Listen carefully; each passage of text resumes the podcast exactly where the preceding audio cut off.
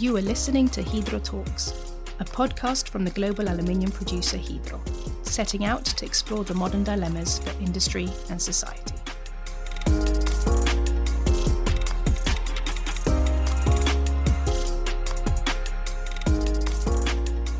Welcome to Hydro Talks.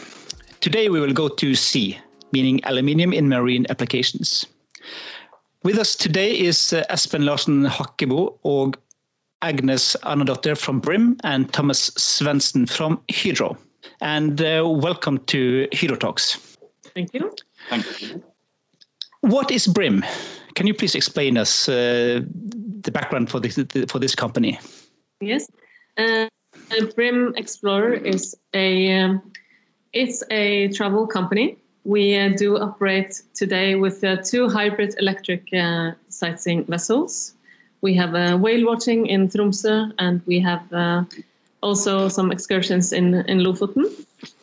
And uh, the beginning of Brim was um, we were working in Tromsø in within the travel industry, and we saw that most of the boat operators were running with uh, quite old material, old fishing vessels and old ferries that were poorly fit for the purpose. And uh, we were also previously inspired by uh, new technology and the possibilities of electrification. So, if you if you see your, your website, the, the, the vessels look quite uh, fascinating and, and really modern vessels. Uh, how did you come up with this uh, this uh, inspiration for, for making this, as you say, from old fishing vessels to this new and modern uh, technology? Yeah, well, basically, we just wanted to design something completely new that was not only environmentally friendly but also uh, made specifically for the purpose. So nature experiences. Yes, we, we contacted a designer that's uh, that's uh, quite well known in Norway. His name is Einar Hareide, and uh, we gave him the task of uh, helping us design a ship uh, from the tourist perspective. So uh, the idea is that no where on board our guests are standing, they should have first row seats to experience nature, because that's what sightseeing is all about. Mm-hmm. And and when we started designing the boat, it, it came, became apparent to us that we needed to uh, think of the whole life cycle um, analysis of the ship.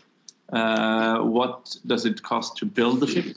Uh, what are the um, what are the environmental impacts of building a ship? How long does it does it last? And what do we do at end of life?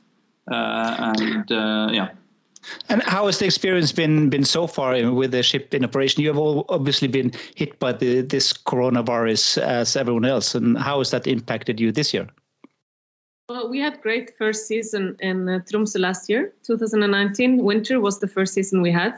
We even became on one of the uh, best experience uh, experiences in the world. We got that um, that award by um, Daily uh, Telegraph. Telegraph. Yeah. yeah. Uh, and uh, then uh, and the response from the passenger was great. Uh, they love being the, the silent electric engine while watching whales is something completely unique. It's uh, different from the from the noisy diesel engines. And then Corona hit us in March, and we basically had to shut down the operation. Um, yeah, over overnight, and uh, we thought that we have to well, one new boat and the second one we were about to take over uh, one month later. So we realized that we need to do something in order to to survive, and that it's um, it's bad for business and our crew to not being in operation. So we so so, so you, mo- you moved one of the vessels to to Oslo, and uh, yeah. So and how was that like? Did uh, did Oslo greet this vessel uh, in a nice way? Yes, I think moving to Oslo with, with one of our ships was uh, was possibly the best thing we could have done given the circumstances. Uh, we were received very well by the by the general public, by uh, potential partners, and by the tourist organization in Oslo, and and had a very good summer. Uh, we've gotten a lot of attention uh, for the way that we have managed to turn the ship around, so to say. Mm. Uh, we even got uh, several remarks uh, by the prime minister uh, on our ability to turn around. So that was very good. At the same time, we also started operations in in the Lofoten Peninsula, uh, north of, Nor- northern Norway, uh, simultaneously, and, and, had a quite good summer there as well. before the second wave hit us again, and and it's a bit more troublesome these days. Mm. Yeah, you, you mentioned on your website that uh, your key focus is to is uh, climate and the environment. And um, going back to, to to the vessel itself, to what extent were you able to to merge the focus on the climate and environment with developing the concept? And are, are you satisfied with the result? Uh, satisfied, yes, but uh, um, content, no. We think there's a, there's a way to go. Uh, we can still do more but we do get a lot of positive feedback, both on the uh, so th- there are two reasons why we built a hybrid electric ship. One was to take benefit from the the full benefit of a, of a diesel engine to, to be able to move over longer distances uh, and with high speed, but also the ability to cruise for a long time on silent electric uh, engine. So we have the positive or, or the benefits of a fully electric driveline and the benefit of a diesel driveline. Uh, in the future, we would of course like uh, to go fully electric, and that's what we're working on uh, at the moment. Uh, we also get very positive feedback that uh, from from our choice in building materials. First of all, we built our ships in Norway uh, using Norwegian materials, Norwegian window producer, Norwegian aluminium, Norwegian batteries, um, Norwegian furniture, and so it's, it's, it's all all in all a homage to uh, Norwegian shipbuilding technology or shipbuilding um, tradition. Tradition, well. Hmm. uh, uh, which has been very well, and the fact that uh, the aluminium that we use have already been uh, part of it has already been recycled also gives us a little um, edge on the sustainability uh, yeah. perspective. Hmm. But one can say that uh, the technology, like the restraints, we were completely aware of them. And uh, in, for instance, in Oslo, we were running from and or from mid-May to uh, October, September, and we didn't have to fill diesel once because, uh, well, the only restraint to the technology today is kind of the, the speed. And when you go slowly, you don't really use energy at all. so you can, in, in many sense, uh, we got exactly what we wanted, but uh, we are still waiting for even better batteries and the possibility of going fully electric, electric all speeds. You, you mentioned that uh, you were using aluminium and also also recycled aluminium. Uh, why did you choose uh, this high content of aluminium in this vessel? Uh, well, first of all, we we we, we got uh, impressed by the fact that we can use a building material that that was already uh, fifty percent of, of the alloy that we used has already been recycled and is fully recyclable at the end of life that was kind of the first um, step for choosing aluminium. Next step is the versatility of the of, of the um, of the metal, uh, which allows us to uh, to shape the vessel uh, the, the way that we like according to the design. We have some structural integrity that allows us to to uh, build uh, a vessel with large window uh, space and diagonal holding structure uh, Uh, that is extruded. Uh, and uh, yeah, it, it, gave us a lot of um, room to play around with the design to uh, because of the strength of the of the of the uh, yeah. and material. yeah, you can add that our, our designer Einar Hareide, he used to be the chief designer for Saab and Volvo, and he had worked a lot with aluminium before, and he's he's kind of in love with aluminium, I think. that sounds good.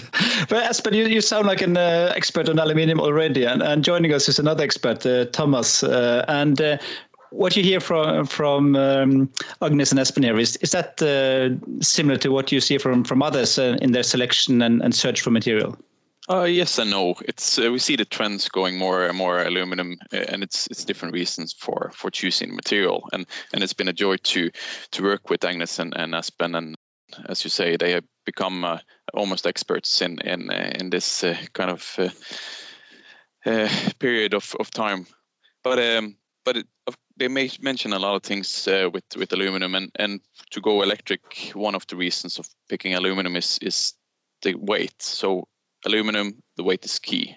There's a the one third uh, density of steel and and compared to uh, composites there are other reasons for choosing uh, aluminum. If you want to go more to to the battery side you add weight to the ship and that uh, relates down to to the ability of floating and also resistance that it meets in the water. So it, you can actually link that also to the environment aspects of lighter ship, uh, uh, lesser pollution. So, and then design flexibility, as has been uh, mentioned here, especially with BRIM, you had integration between other materials like wood and glass, and the flexibility of of using extrusions where you can actually integrate the needs that you have on on the fittings towards windows, for an example. Mm. So yeah, so so um, but it, but uh, I would say that uh, Espen and, and Agnes and, and the, the, Brim company is like more of a forthcoming uh, part of the industry, and it's it's not it's not a normality. But we we, we do see the trends going uh, going towards mm. more environmental uh, material. Uh, Espen and Agnes, have you seen? Uh, now you have um, some experience in in uh, operating this vessel in, in, with a lot of aluminium content. Have you experienced any negative sides of of the aluminium so far? Well, you always have uh, you have to consider one thing when you're working with uh, with metals, and that is uh, the possibility of corrosion, especially when you plug it to shore with a with a, a, a with, charging with a charging infrastructure. Mm -hmm uh, you have to be very aware that with any uh, earth faults, you, you, you might get extra corrosion on your hull. So that's something that you have to monitor all the time. Mm-hmm. Uh, uh, and, and, and also if you're docking in an area where you have a lot of scrap metal in the on the seabed, uh, that can can be an issue with with the aluminium. But, sea ice is also dangerous, uh, of course, and we are operating up north. Yeah, but that's also mm-hmm. dangerous for any yeah. building material, I guess, uh, except steel. So I think uh, there are there are things to be aware of when you're building with aluminium, but uh, but with uh, the right use of anodes and and um, to t- take off the, the currents, uh, I think you're uh, well, you're good to go with aluminium. Yeah, well, us into the biggest issue though, and that, that is the weight. Yeah. Uh, when building an electric ship, uh, the weight is the biggest issue of all, and. Mm. for the next vessels, we, we need to get uh, we need to lower the weight with several tons for for optimi- optimization and highest efficiency. Mm. You mentioned that, uh, that your designer Hareide he is familiar with with aluminium, and, and Thomas, in your your view, what what are the knowledge for, uh, of aluminium in the in the design world today?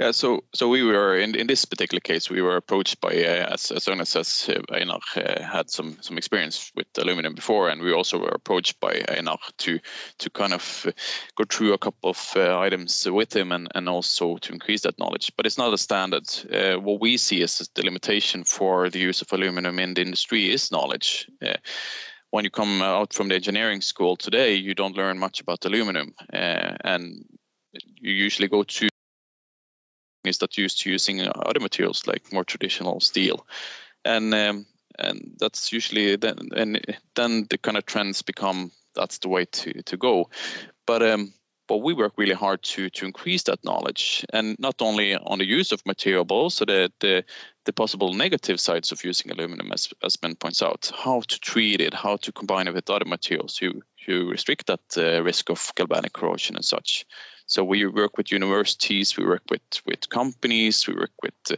with operators to um, to kind of bring that knowledge to market. Mm.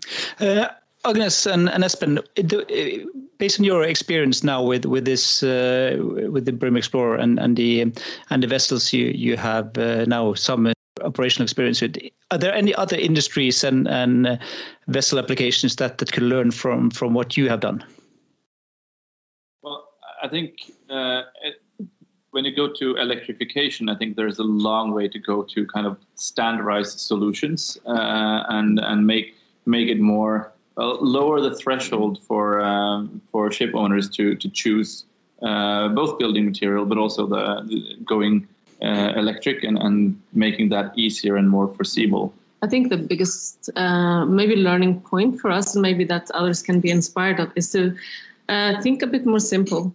Uh, many of the vessels made today they are pilots and uh, they are way too complicated when it comes to uh, the uh, setup of the driveline, for instance.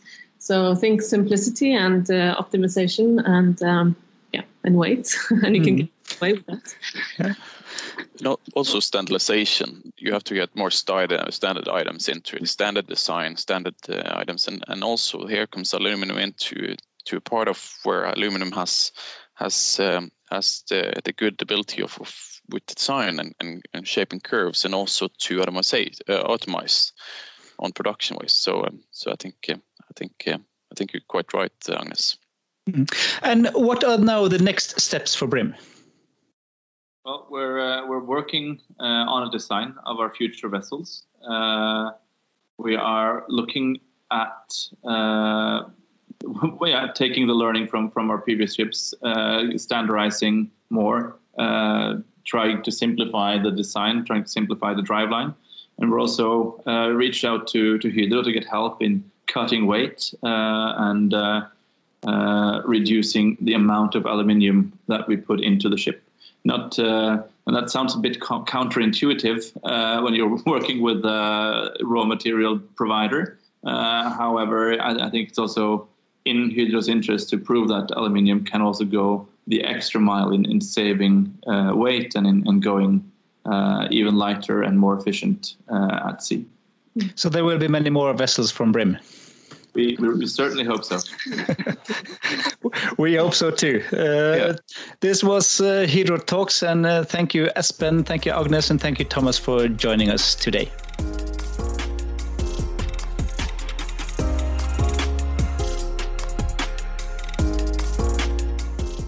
Thank you for listening to Hydro Talks. Make sure to subscribe. If you have any feedback or comments, get in touch at podcast at hydro.com.